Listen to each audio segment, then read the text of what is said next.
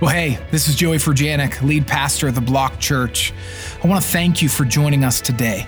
It's an honor to share this time together with you. We hope this message will touch, impact, and transform your life and help take us one step further on our journey to revive every block. What's up, everybody? How we feeling today? Welcome again to the Block Church. My name is Joey. I'm the lead pastor. I want to welcome all of our locations. Uh, we're so glad you're with us. And I just want to be clear about something. These videos are parody. And so you don't have to email us with your concerns, which we've gotten a few of, just to make you laugh over the summer, okay?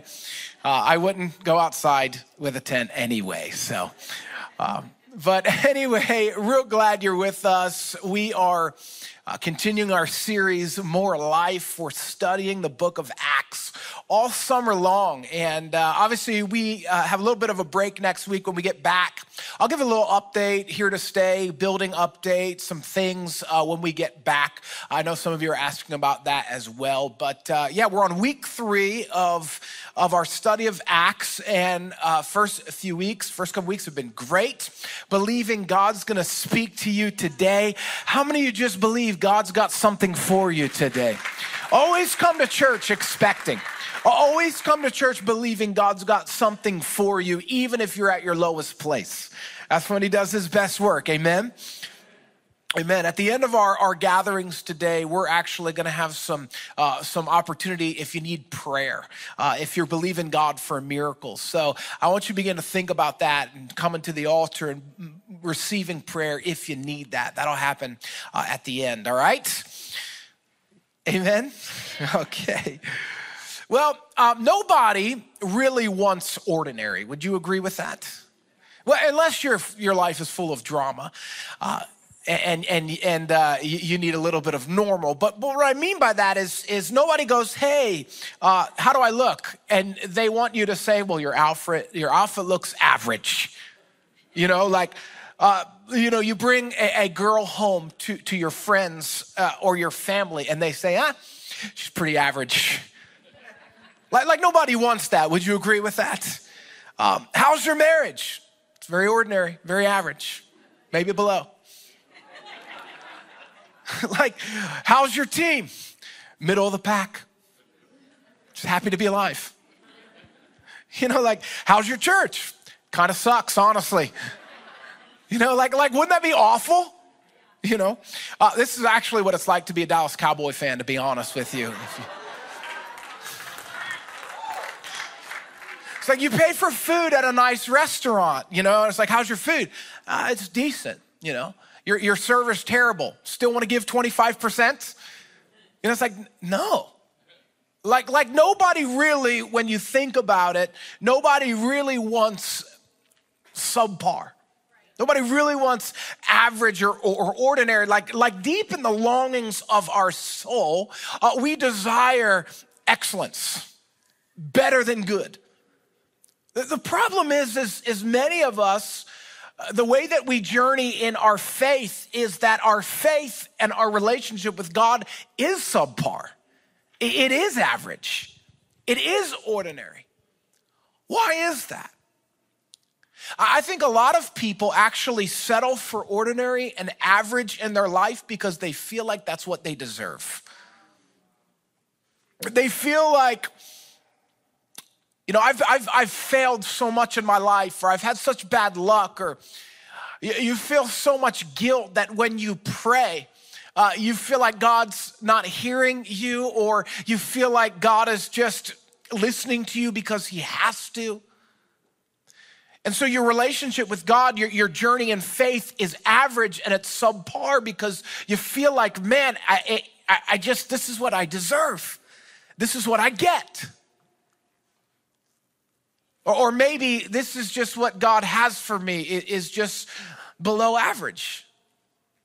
And I want to read a scripture to you today that would disprove that hypothesis. The Bible says in Ephesians chapter 2 verse 10, for we, I want you to say, me, me, I am God's masterpiece.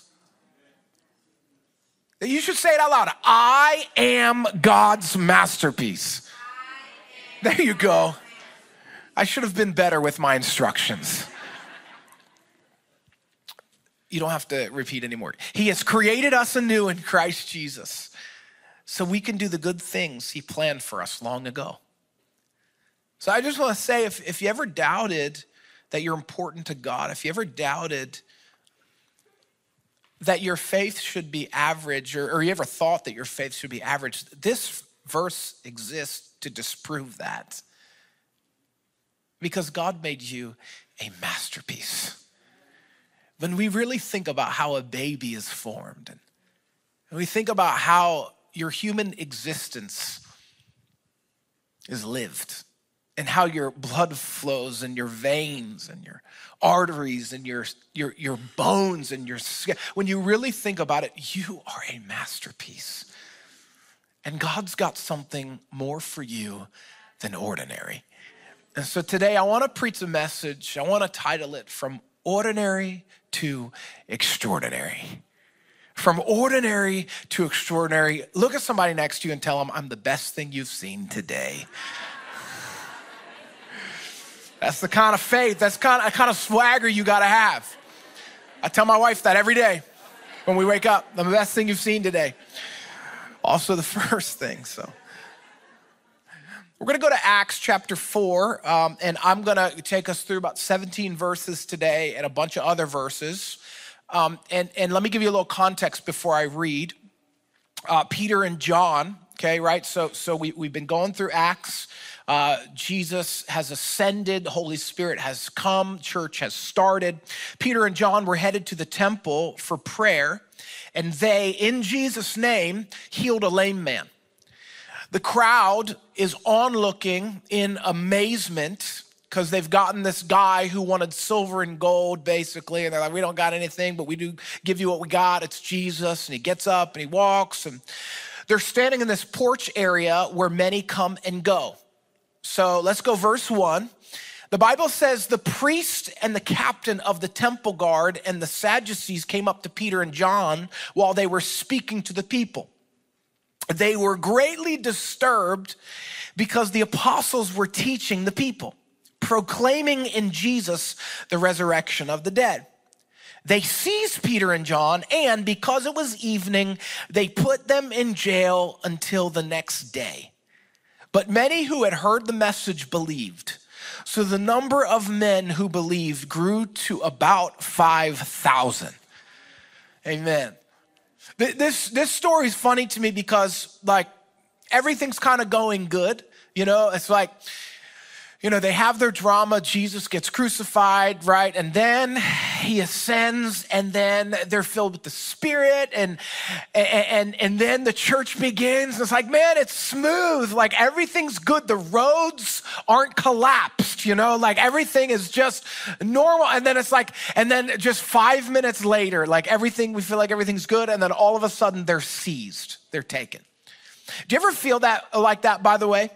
By the some of you have such PTSD because of life. The second things are going good, you are expecting things to just absolutely go off the rails. I, I don't think you should live that way. In your in the in in your deep uh, thinking, or in well, I should say, the psychology of your brain and understanding of life is that life is full of ups and downs, good and bad if you live your life expecting the worst, uh, then when the worst happens or when bad happens, uh, you will not have the attitude or the moxie to get through it. You have to live in a way in which you expect that whether it's good or bad, I was put here on purpose for a purpose that in the midst of bad, really good can come. This is the kind of mindset you must have. It's not that when bad things happen, you won't be shaken a little bit and you need a breather, but uh, what happens when you have the right attitude, spirit filled thinking and living is you know if something bad's coming, it might hit me, but I'm coming back stronger. And so here they are, they are seized. And I just want to take a moment and I want to expose the devil for a moment, okay? Uh, I want to expose the devil. All right. So every location, you you, you got to pay attention to this. Uh, don't don't don't get sidetracked because it's in a moment like this where we want to expose the devil uh, that the devil starts acting up. Okay. Like like I don't care if your kid spits up and they're in in adult service with you right now. All right. Even though they, they could be in kids. Stay with me for a second. Okay. Okay, this is what the devil does. John 10 10 says, The enemy comes to steal, kill, and destroy. Okay, I, to expose him for a moment. The enemy's tactics are always fear, panic, and often a blindsided punch. These guys didn't expect that healing somebody and teaching about Jesus was going to get them seized and arrested by religious leaders. They were thrown into prison, and it was a intended to freak them out so they'd stop. Keep that in mind. That the enemy, when you're doing the right things, the God things, tries to blindside you so that you will stop. He's afraid of losing ground. The enemy will always attempt to manipulate what's good. They healed somebody, somebody was healed, somebody who's sitting there begging, okay, creating uh, a, a, a, a, not uh, preferred environment in this, in this porch that everybody goes to, and they clean it up, and then all of a sudden, the government's mad at them. A pastor friend of mine says it like this whatever God creates, Satan counterfeits. Okay? The enemy will try to confuse and disorient you right? Why are priests and religious leaders throwing them in jail for proclaiming something good? The enemy will never play fair. They were jailed overnight. This is unjust because it was late. They threw them in jail. It's unjust. And I want you to know something Satan is anti justice. Okay, all of these things, this is, this is the strategy of the enemy, and he's been doing it for generations, and we fall for it. Please know your word and please understand when the enemy is attacking. Not every bad thing's the devil. Some of it's you, some of it's life, some of it's the laws of nature. But, but you have to understand that there are clear moments where the enemy is attacking you, and this is one of those moments for these men. The enemy's number one, I, I believe, uh, maybe besides pride, number one tactics is to create fear. And fear is not of God. If you are going through something right now that is frightening you, listen to me sickness, a diagnosis, divorce, losing your children, end of a relationship, a bad business deal, something not working out, a financial struggle, a move, you name it. What fear makes people do is live an ordinary or below ordinary life when you are called to extraordinary. Fear makes people stall their extraordinary life.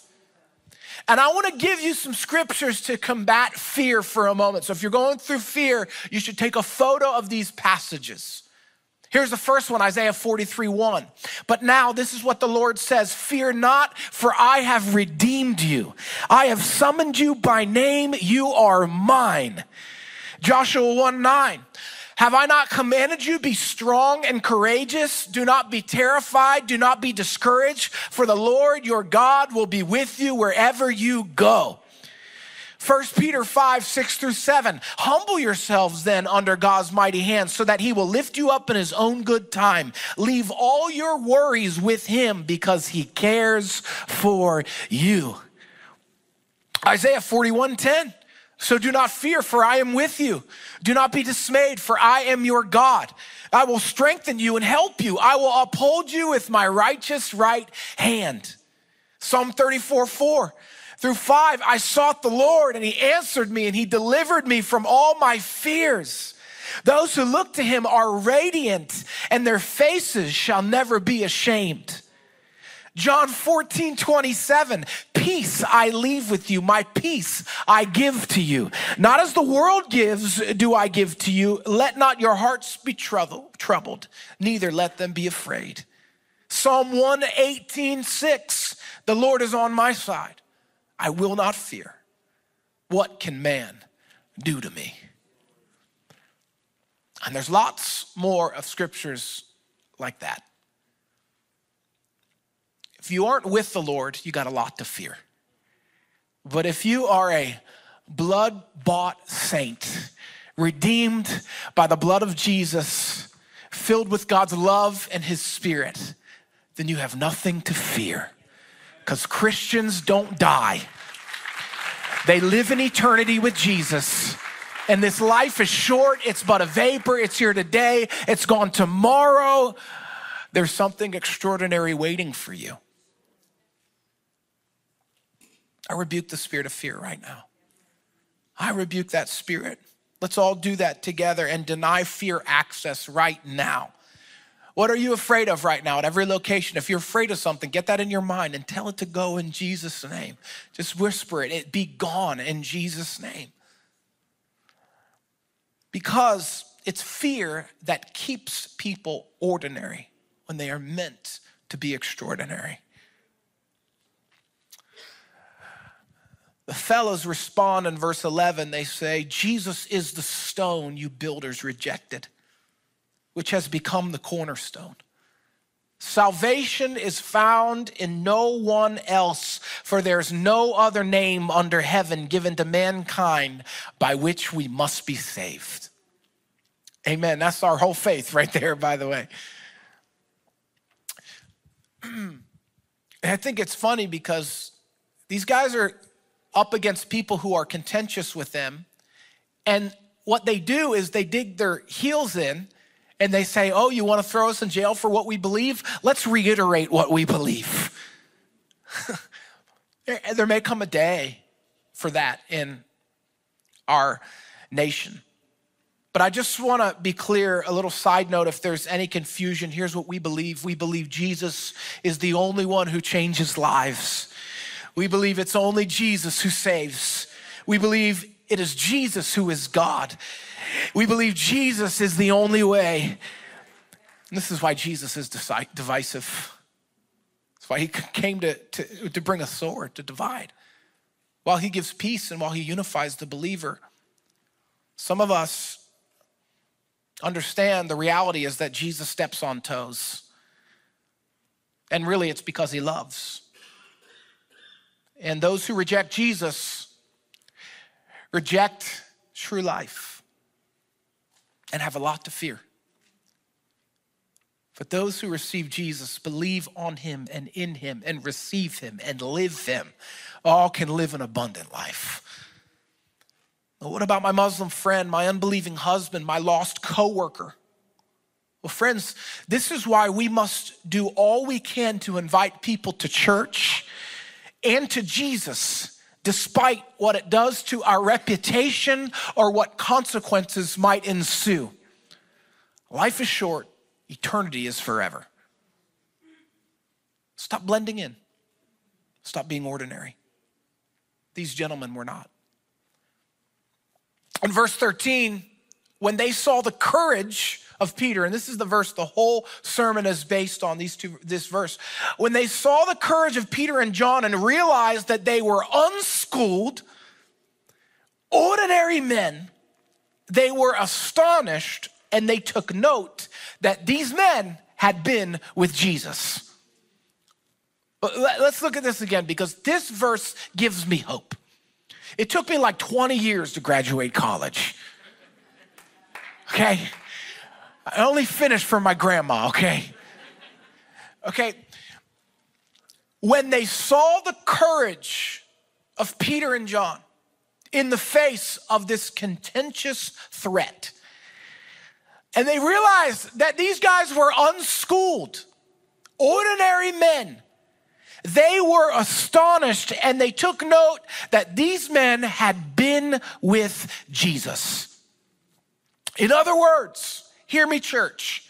Ordinary, uneducated, and educated people can live extraordinary lives.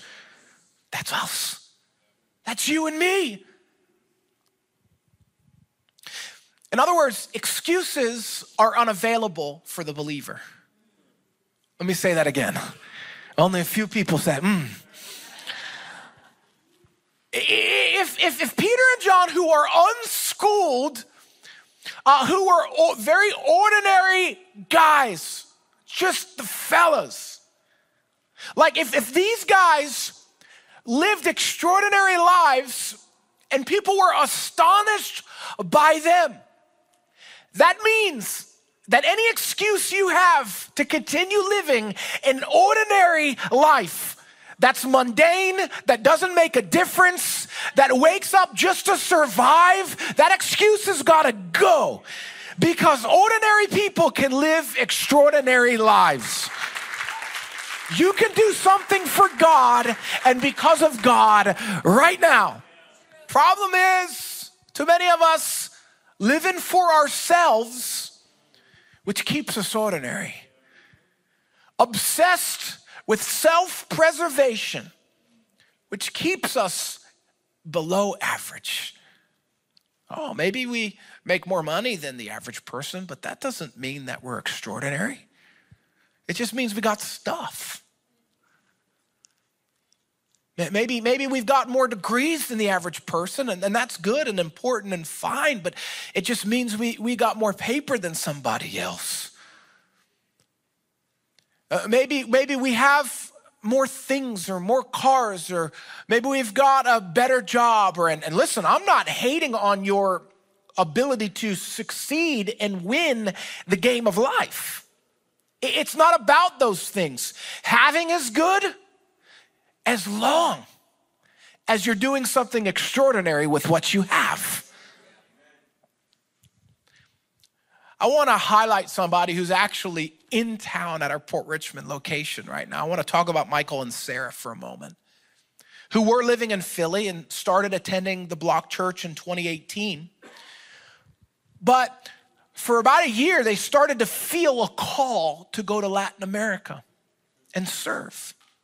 And in August of 2021, they felt this prompting and said yes, and they have been there ever since. Sarah, she's there serving at Abundant Life Christian School in Santa Rosa, Honduras, teaching all the courses. It's cool what they're doing there because they're, they're serving as believers and helping establish, establish Christendom in their community. But what's even more extraordinary and more powerful is they started to feel that still small voice, that prompting again. And they felt like God was calling them to adopt children from Honduras. And so they are working on right now by God's grace, and we're going to believe and pray that this succeeds. But they are going to adopt a five year old, a four year old, and a two year old, which is an emergency situation. And they are stepping up and they're being expedited to do it. Let's go. You know what they're living? An extraordinary life. They gave up the comforts of a life here in the States and what's extraordinary about them and their life, it's not that they went to live in another country. It's not that they left the US that makes them extraordinary.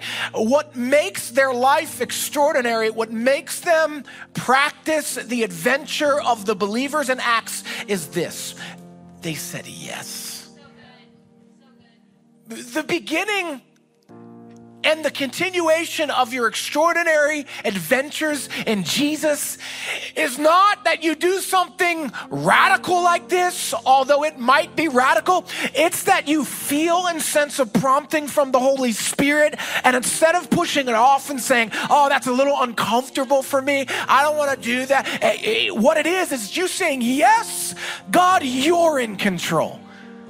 And when He's in control, the extraordinary life is available. What is God calling you to do in your own life? What would be extraordinary for you? Is it to pray for someone to be healed? Well, you can do that. Is it to reach a lost friend? Well, you can do that. Are you called to write a book? You can do that. Is it to start a nonprofit that transforms people's lives? Well, you can do that. Is it to adopt children and foster kids? You can do that. Is it to do something significant with your money? Well, you can do that. Is it to be in a missionary? Well, you can do that. Is it to run for public office? You can do that. Is it to be a faithful spouse or parent? You can do that. Is it to be a CEO? You can do that. Is it to be the first in your family to go to college and complete it? You can do that. Is it to live past 18 and escape the drug and the violence culture in Philadelphia? You can do that. Is it to please God with your faith? You can do that. All of this, all of this, you can do if God calls you and empowers you. But there is a dividing line between extraordinary and ordinary. Here's what it is Have you been with Jesus? Have you been with Jesus? Because ultimately, living life with Jesus is the source of an extraordinary life. Nothing more, nothing less. Let me say that again. This is where you say amen. I know other locations said amen the source of living an extraordinary, above average life is if you get with Jesus. Thankfully, there's a million ways to adventure with Jesus. We're with Jesus through prayer, we're with Jesus through his church, we're with Jesus listening to his promptings. We're with Jesus in friends and Christian community. We're with Jesus in Bible reading. We're with Jesus when we learn about him and his character. We're with Jesus in stillness, in fasting. We're with Jesus when we're doing what Jesus loves, which is serving others and reaching people for him. It's when we are with Jesus that he begins to reveal your unique purposes in the kingdom step by step. It's when you are with Jesus that ever so slowly and clearly he whispers in your ear and says, That's what I've called you to do. This is who I've called you to be. This is the steps you're meant to take. But it takes us being with Jesus to go from being ordinary people to extraordinary people. As I close this message, I want to read the end of this verse 14 through 17. But since they could see the man who had been healed standing there with them, there was nothing they could say. So they ordered them to withdraw from the Sanhedrin, and then they conferred together. And they said, What are we going to do with these men? They asked. Everyone living in Jerusalem knows they have performed a notable sign, and we cannot deny it. But to stop this thing from spreading any further among the people, we must warn them to speak no longer to anyone in this name. I'm telling you, they're doing this stuff to believers now. That leads me to Acts 6, 8 through 15, right? I'm not going to go there, but we have Stephen, who's the first martyr. They arrest him, okay? He's confounding them. Then they kill him. And then in Acts 8, verse 1 through 3, they begin to persecute and scatter the church. When, when you consider both this story and Stephen's story and what happens to the early church, they threaten them. And I want to say this to you listen to me, please hear me. When someone at work or at school or in your life threatens you because of your faith, I want you to hear me. You are on the right path. When someone threatens you, you are on the right path. And I want to I want to I want to be clear about something. Listen to me. Listen to me. Don't be an idiot and don't be a jerk. Someone might threaten you because you're Bible thumping. That's not what we're talking about. I'm talking about living a, a, a, holistic life where people are astounded by you because the radiance of Christ is on you and they are afraid because they don't know what to do with you. And Jesus speaks to this in Matthew 5 11. He says, God blesses you when people mock you and persecute you and lie about you and say all sorts of evil things against you because you are my followers. Be happy about it. Be very glad for a great reward awaits you in heaven. And remember, the ancient prophets were persecuted in the same way. So, listen, they don't know what to do with these powerful and bold believers. Nothing has changed. Believers get hate because it's hard to put Christians in a box. People are afraid of what they can't categorize. Listen, we love people, but we don't affirm sin. It's hard to put us in a box culturally, it's hard to fit us in a box politically. Some might drink but don't get drunk. You don't cheer when your enemy loses, you turn the other cheek. What's different about you, believer? You love the people who hate you? Why do you invite me to church? People canceled you because of Jesus, yet here you are still loving them. Here's what I'm trying to tell you it's the whole purpose of my message. You, believer, were not made to fit in. You were made to stand out, and people won't always understand you, your reasons, but God's got your back. I want to encourage you to be bold. What does your boldness for Christ look like? Do you invite people to fill his church in a contentious environment, or are you making excuses? Are you boldly going after an extraordinary life in Jesus? Are you bold? Or do you hide your faith? I'm closing with this. I was, uh, I took my son to Florida a couple weeks ago, and um, he had finished school and just wanted to see his grandma and grandpa. And I just wanted to sit by the pool and think and pray a little bit and um, work on my lovely bronzed hand. And at the end of the time in the pool, Maverick was playing with this family, and he says to me, he says, Dad, are you going to invite them to church? I said, Son, you can invite them to church. He's like, Dad, I don't know where we are.